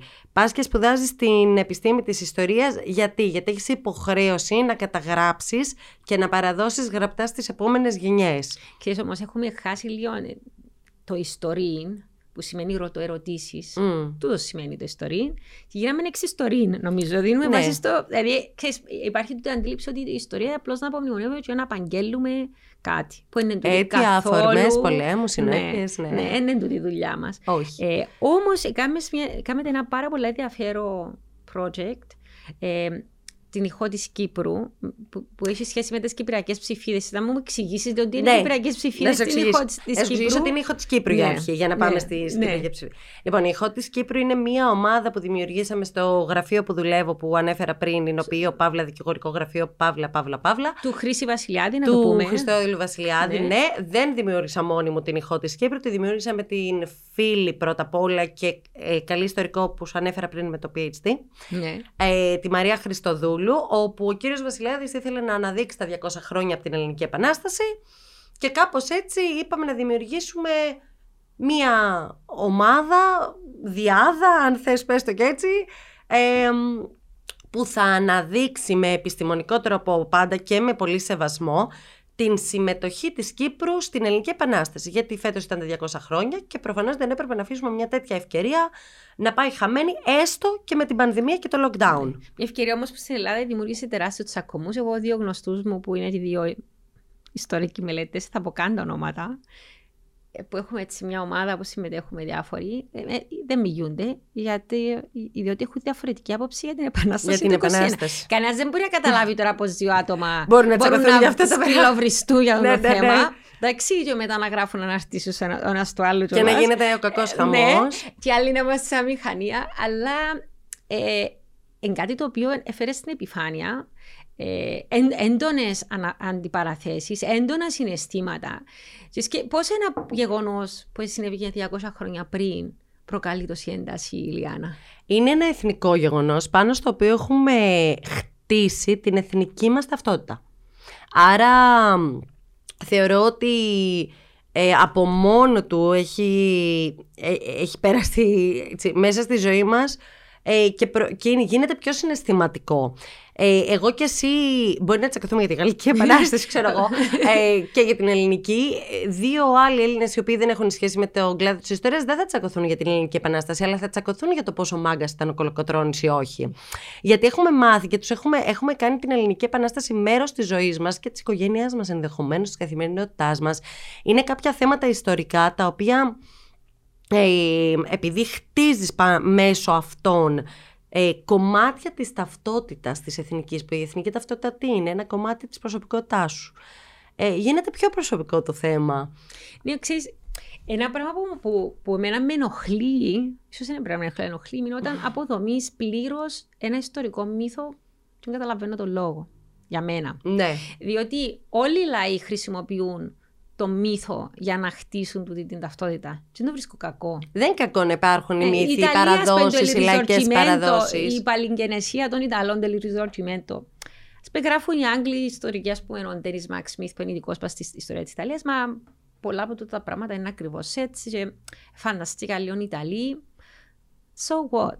Να το πω, ε, κατάλαβες, να σου Να πω. σου πω δηλαδή, κάτι. ε, ε, πρέπει να υπάρχουν και τούτα τα εθνικά σύμβολα που έχουν έτσι ένα συμβολισμό. Μπορεί για εμάς ως ιστορικούς να μην, ε, μπορεί να μην είναι τούτος ο ρόλος μας, αλλά φε- φεύγουν νομίζω από τα χέρια μας κάποια Είναι και πράγματα. αυτό ο ρόλος μας, να φέρνουμε και αυτές τις παραδόσεις στην επιφάνεια.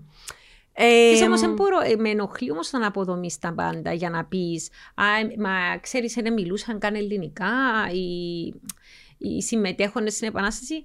Τούτο πραγματικά οι Ιταλοί ε, μιλούσαν Ιταλικά, αφού δεν υπήρχαν Ιταλοί όταν Μα- προσπαθούσαν να ενώσουν την Ακριβώς, Ιταλία. δεν Και μάλιστα, ήξερε ο ένας ε, ακριβώς για τον λέγανε ότι άλλο. ε, δημιουργήσαμε την Ιταλία, τώρα πρέπει να δημιουργήσουμε ε, Ιταλούς. Ε, Θυμάμαι ποιος το είπε, νομίζω ο Ντανούντσιο. Ε, Τούτη ήταν η πραγματικότητα.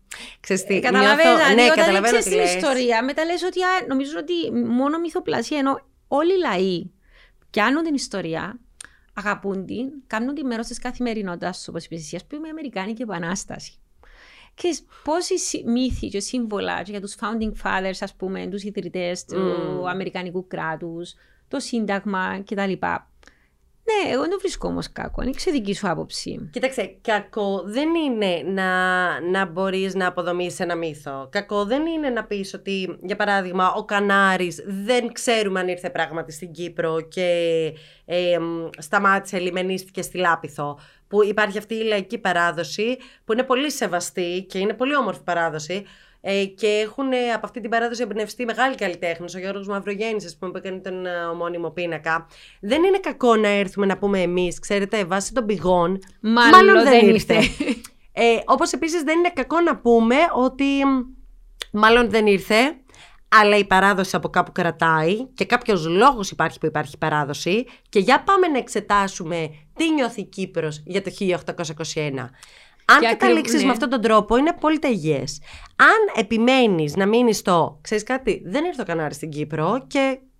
Άστο, άστο πλέον να πάει, σταμάτα να το αναπαράγεις. Εκεί είναι πρόβλημα. Γιατί είναι πρόβλημα, Γιατί ουσιαστικά δεν, ε, δεν βοηθάς την ιστορική επιστήμη, την σαμποτάρεις, γιατί δεν πας παρακάτω, δεν πας να δεις γιατί λέγεται αυτό; Δεν πας να δεις ποια είναι η σχέση του, του λαού εκείνης της εποχής για να υπάρξει αυτή η παράδοση ως τις μέρες μας με τόση δύναμη. Άρα εκεί ε, παράγεις, ε, ουσιαστικά προβοκάρεις εσύ ο ίδιος. Ε, είναι προπαγάνδα αυτό που παράγεις με το να αποκρύπτεις άλλα ερωτήματα. Αποκρύπτει το λαϊκό αίσθημα. Και το λαϊκό αίσθημα και δεν το συμπεριλαμβάνεις. Ε, δηλαδή τι, να, να απομυθοποιήσουμε ας πούμε, για τα δημοτικά τραγούδια λόγω του διγενή; Ε, γίνεται λίγο αστείο να λέμε ότι οι συμμετέχοντες στην Επανάσταση δεν μιλούσαν ελληνικά επειδή μπορεί ο ένας να μιλούσε βλάχικα και ο άλλος να μιλούσε κριτικά και να μην καταλάβαιναν ο ένας τον άλλον. Ναι, χαίρομαι πολύ, το ξέρουμε αυτό. Καταρχάς, τι σημαίνει ελληνικά, ότι μιλάμε όλοι αθηναϊκά; Αυτά που μιλάνε δηλαδή στην πρωτεύουσα. Μα, Κι εγώ, άμα πάω να μιλήσω με ένα πόντι, δεν καταλάβω τι θα μου πει. Τι σημαίνει αυτό, Δεν έχουμε κοινή ταυτότητα; Δηλαδή, κάπου νιώθω ότι όλη αυτή η αποδόμηση των, εμ, της εθνικής αφήγησης γίνεται κάπως με έναν τρόπο ανώριμο, με έναν τρόπο... Έτσι εκδικητικό. να πω το- Εκδικητικό ναι, το, και το έναν οποίο τρόπο... βρίσκω μικρό πρέπει να σου πω την αλήθεια Ναι, εγώ προσωπικά. ναι. Με ενοχλεί, αυτό είπα πριν. Και ξέρεις, έχει πολλά σημαντικούς ιστορικούς οι οποίοι πλέον είπα... Ε, και ο Γιουβάλ Χαράρη πρέπει να σου πω ότι ε, επανήλθε πρόσφατα που τον είχα, που τον είχα δει κάπου που μίλησε ε, στο εξωτερικό. Ε, επανήλθε σε τον και είπε τούτο πάρα πολλά σημαντικό ότι πολλά προβλήματα από τις κοινωνίες είναι ακριβώς ότι το nationalism που δεν είναι εθνικισμός η μετάφραση, ε, είναι κάτι διαφορετικό, νομίζω δεν ξέρω πώς μπορούμε να μεταφράσουμε σωστά στα ελληνικά. Ε, εθνισμός, Εθνισμός, ε, ε, απλώς ίσως. είναι και όρος Δεν υπάρχει ακριβής, ακριβής μετάφραση. μετάφραση. Ναι. Ε, και αμέν το πρόβλημα. Ότι κάπου αποδόμησες κάτι το οποίο σήμαινε κάτι για όλους το ίδιο. Και ξέρεις, με το, το άμπρο με την κριτική θεωρία που αναλύουμε τα πάντα μέσα από διάφορα πρίσματα. Ε, ο κόσμος θέλει που κάπου να πιαστεί έτσι είναι η ανθρώπινη Ε, βέβαια. φύση. Και όταν το αποδομήσεις όλα τα σύμβολα που έχει γύρω του. Δεν υπάρχει το συνανίκιν. Ναι, Άρα δεν θα πολεμήσεις για κάτι μαζί. Δεν θα διεκδικήσεις τίποτα απολύτως. Ξέρεις, και που πάντα λέω εγώ, τι είναι, η- τι είναι η πολιτική; Ε, το- όταν ο Α- Αριστοτέλης πει ο άνθρωπος είναι ζώων πολιτικών, πρέπει να ζει σε πόλη. Τι είναι η πόλη, είναι κοινότητα; Ναι, ο, Τούτον οφείλεις είναι. να Γι' αυτό έχουμε τον δραστηριοποιείσαι. Δήμον Αθηναίων και όχι τον Δήμον Αθήνας. Είναι Ναι. ο Δήμος Αθηναίων γιατί ο Δήμος αποτελείται Από τους από πολίτες τους του. πολίτες, από τους Μάλιστα. ανθρώπους. Τούτη είναι η σημασία. Και ξέρεις, το σύμβολο βοηθάς σε αυτό που είπες εσύ, το συνανίκη, το να... να- Και ξέρεις, αφήσαμε τούτα τα σύμβολα να τα πιάσουν τα ακραία κινήματα. Τα ακραία κινήματα και, και να τα καταστρέψουν να και τα να τα κατακρεουργήσουν χρησιμοποιήσουν. και να μείνουμε εμείς έτσι ε, με δυο σιλικαμένα που λέμε στα κυπριακά. Ε, και εκεί, ε, ακριβώς επειδή τα ακραία κινήματα έρχονται και εκμεταλλεύονται ε, τα πατριωτικά αισθήματα, άμα είναι να καταλήξουμε εκεί, ας πούμε, ε, μας πιάνει, μετά υπάρχει έτσι ένα ενοχικό σύνδρομο, ότι προκειμένου να μην ταυτιστούμε με τα ακραία... Να τα αποποιηθούμε τα πάντα. να αποποιηθούμε τα πάντα χωρίς να μπορούμε να υπερασπιστούμε. Να πω ένα ακραίο παράδειγμα, έτσι. Αν κάποιος βγει τώρα στην Κύπρο να πει ότι ε, εμ, θέλει απελευθέρωση της Κύπρου, τι ακραίο παράδειγμα δηλαδή, ότι θέλει απελευθέρωση της Κύπρου και Που όχι θα ήταν το ομοσπονδία, φυσιολογικό. που είναι το φυσιολογικό να θες απελευθέρωση από τον κατοχικό στρατό, έτσι. Ε, θα τον ταυτίζουν με το α, συγκεκριμένο ακραίο κόμμα, τέλος πάντων. Ε, γιατί να ταυτίζεται ένας άνθρωπος α, που θέλει απελευθέρωση Να με σου πω εκείνο το κάτι κόμμα; πιο απλό. Το Σύνταγμα λέει ότι είπα, στην Κύπρο υπάρχουν Έλληνες και Τούρκοι. Το Σύνταγμα το λέει. Ναι. Εντάξει, το Ελληνοκύπρος, Τουρκοκύπριος είναι όρος που. που δημιουργήσαμε. δημιουργήθηκε μετά. Ναι. Όταν πεις τώρα εγώ, αν πω εγώ τώρα σε κάποιον, είμαι Ελληνίδα της Κύπρου, τι θα πω για μένα; Όχι σε Κύπρια. Και γιατί είχε μια φορά στο εξωτερικό που δεν ήξερα κρα- καν τι είναι η Κύπρος και είπα I'm Greek from Cyprus. Και μετά είπε μου κάποιο άτομο που ήξερε την η Κύπρος είπε μου that was a political statement που έκανες, ήταν πολιτική, δηλαδή σκεφτού. δηλαδή, Ναι. Ναι, έχουμε φτάσει πλέον σε. Δε- Εμένα με κουράζει λίγο αυτό. Ναι, να σου πω όμως, Ναι. θα θέλω έτσι, κλείνοντας να, σου, να σου πω το εξής. Τι απαντάς όσο να σου πούν, Καλά, τι σας νοιάζει εσάς τώρα να κάνετε την ηχό της Κύπρου, να ασχοληθεί με την παράσταση του 21. Είναι εποχή τώρα να δημιουργείτε τους τις εθνικές ταυτότητες και αποξενώνετε τους Τουρκοκύπριους και να δημιουργείτε εθνικιστικά αισθήματα.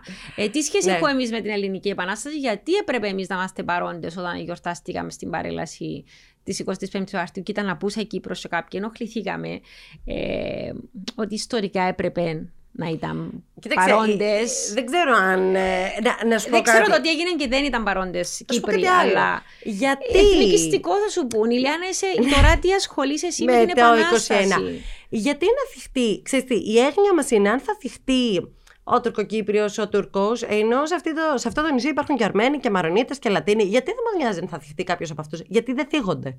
Γιατί δεν μας έχει καλλιεργήσει κανένας το αίσθημα ότι οι άλλοι ε, θα θυχτούν. Και γιατί να θυχτούν; Όταν κάτι είναι γεγονός τότε ε, δεν έχω να δικαιολογηθώ σε κάποιον.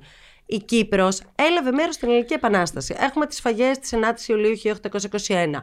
Έχουμε πάρα πολλά ονόματα Κυπρίων τα οποία έφερε στο φως ο Ροδιώνας Γεωργιάδης μέσα από την έρευνά του επικατοχής.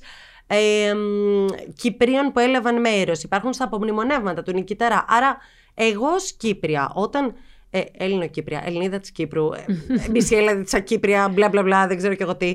Ε, μ, από τη στιγμή που είναι τα 200 χρόνια και μου δίνεται η ευκαιρία να το ερευνήσω, το τι έκανε η Κύπρος, προφανώς και θα το κάνω. Ε, προφανώς και θα φέρω πράγματα στην επιφάνεια, γιατί έχω ανάγκη να ξέρω ε, μ, ο τόπος στον οποίο υπάρχω και από τον οποίο κατάγομαι, τι έκανε σε μια τόσο σημαντική ιστορική στιγμή. Δεν είναι ένα... Για δύο λόγους. Αφενός γιατί αυτή είναι η ταυτότητά μου. Και αν θέλει κάποιος να θυχτεί, τι να πω, ας θυχτεί. Ε, αφετέρου γιατί η Ελληνική Επανάσταση είναι ένα τεράστιο ιστορικό γεγονός. Αν η Γαλλική Επανάσταση γιορτάσει κάποια στιγμή 300 χρόνια και ξέρω ότι ένας Κύπριος ε, έλαβε μέρος στη Γαλλική Επανάσταση και αυτό θα το φέρω στην επιφάνεια. Δεν έχει να κάνει μόνο με το εθνικό ε, ζήτημα, αλλά στην Ελληνική Επανάσταση έχει να κάνει και με το εθνικό ζήτημα. Γιατί ε, οι Έλληνες της Κύπρου πολέμησαν στο πλάι της Ελλάδας γιατί δεν ένιωθαν ότι είναι κάτι διαφορετικό. Κοίτα, ξέρεις ότι Ε, τι έχει, να κάνουμε ξέρεις ότι τώρα; έχει, έχει, μαθητές, έχει νέους στην Κύπρο, επειδή δεν ξέρω ότι ο αγώνας τη ΕΟΚΑ έγινε για την Ένωση. Ναι. Προφανώς. Μερικές φορές σκέφτομαι. Αδικείς όμως Τι; τους μαθητές. Ε, Εγώ έχω να σου πω ότι έχω λάβει μέρος σε σχολική εορτή που μου απαγορεύτηκε να πω ότι έγινε για την Ένωση και αντί εννοείς; Ένωσης είπαμε ανεξαρτησία. Ε, κοίτα, τούτο είναι, πα- είναι, ναι. είναι, είναι παραπή, είναι Ε, ναι, το είναι- γεγονότο της ιστορίας, είναι Ναι, ναι. παραχάραξη της ιστορίας του το πράγμα. Κι όμως έχει συμβεί. Πάρα πολλά επικίνδυνο. Άρα, άρα ποιος κατηγορούμε στο τέλος; Γι' αυτό σου λέω ότι είναι ένας φαύλος κύκλος όλα αυτά. Ναι. Τα παιδιά όντως δεν ξέρουν. Ξέρεις, ε, εγώ θέλω, εγώ θέλω παραδοσιακούς δασκάλους, ρε παιδί μου. ε, τώρα η παραδοσιακή νέα παιδαγωγική, παλιά παιδαγωγική. ναι. να μην φτάνουμε, ξέρεις κάτι, να μην φτάνουμε να ζητάμε παραδοσιακούς, να θέλουμε εξυγχρονισμένο εκπαιδευτικό σύστημα χωρίς αισθήματα κατωτερότητας. Ναι, θε- θέλω, θέλω καθηγητές που να αγαπούν τι να μου κάνουν. Ναι, είναι πολύ σημαντικό. Δασκάλους με δέλτα κεφαλαίων. Ναι. Είτε είναι καθηγητές στο σχο- δι- δημο- στη δευτεροβάθμια εκπαίδευση, είτε στο Καθοδη... δημοτικό. ναι, θέλεις κάποιον να σε καθοδηγεί. Ναι, δηλαδή πρέπει κάποιος να. και να αντιλαμβάνεται και την ευθύνη. Εσύ είσαι ευθύνη όταν μπεις μέσα στην τάξη και θα καθοδηγήσεις με τον έναν τρόπο ή τον άλλον 25 μαθητές. Έχεις ευθύνη γιατί Γιατί- δε- δεν είναι επάγγελμα, είναι λειτουργήμα. Ναι, έχεις ευθύνη να τους μάθεις να σκέφτονται και να αποφασίσουν μόνοι τους στο τέλος της ημέρας.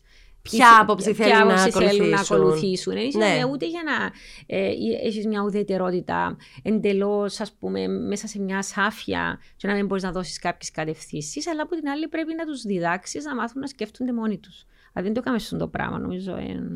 Για να γίνει αυτό πρέπει να αλλάξει το, η, δομή, οι δομές του εκπαιδευτικού συστήματος. Άρα πού πάμε; Ε, πάμε επιτέλους να τα βάλουμε όλα από την αρχή, γιατί όπως σου είπα και στην αρχή, το να πάω εγώ πάλι να διδάξω τα προβλήματα του εκπαιδευτικού συστήματος, τα οποία δεν θα αλλάξουν, ναι, είναι μια κοροϊδία προς τον ίδιο το μαθητή. ναι. Τον κοροϊδεύω. Εντάξει. Ο κόσμος αλλάζει. Ναι. Η ιστορία είναι ένας σημαντικό κομμάτι του κόσμου. Σου εύχομαι να συνεχίσεις να την, α, να την υπηρετείς με τόση αγάπη και αφοσίωση όπως κάνεις τώρα. Το εύχομαι και εγώ, να μου δίνετε πάντα η ευκαιρία να, να μπορώ να το κάνω. Και στο Ναι. επόμενο podcast να έχεις να μας πεις ακόμα τρία καινούρια projects που θα κάνεις. Βεβαίως, βεβαίως. Υπάρχουν κάποια πράγματα στα σκαριά, οπότε να δώσουμε θα χρόνο. τα και να- ξαναπούμε. Με μεγάλη μου ευχαρίστηση. Ηλιάνα μου, σε ευχαριστώ. Και εγώ ευχαριστώ πάρα και καλή πολύ. χρονιά. Καλή χρονιά, όντως.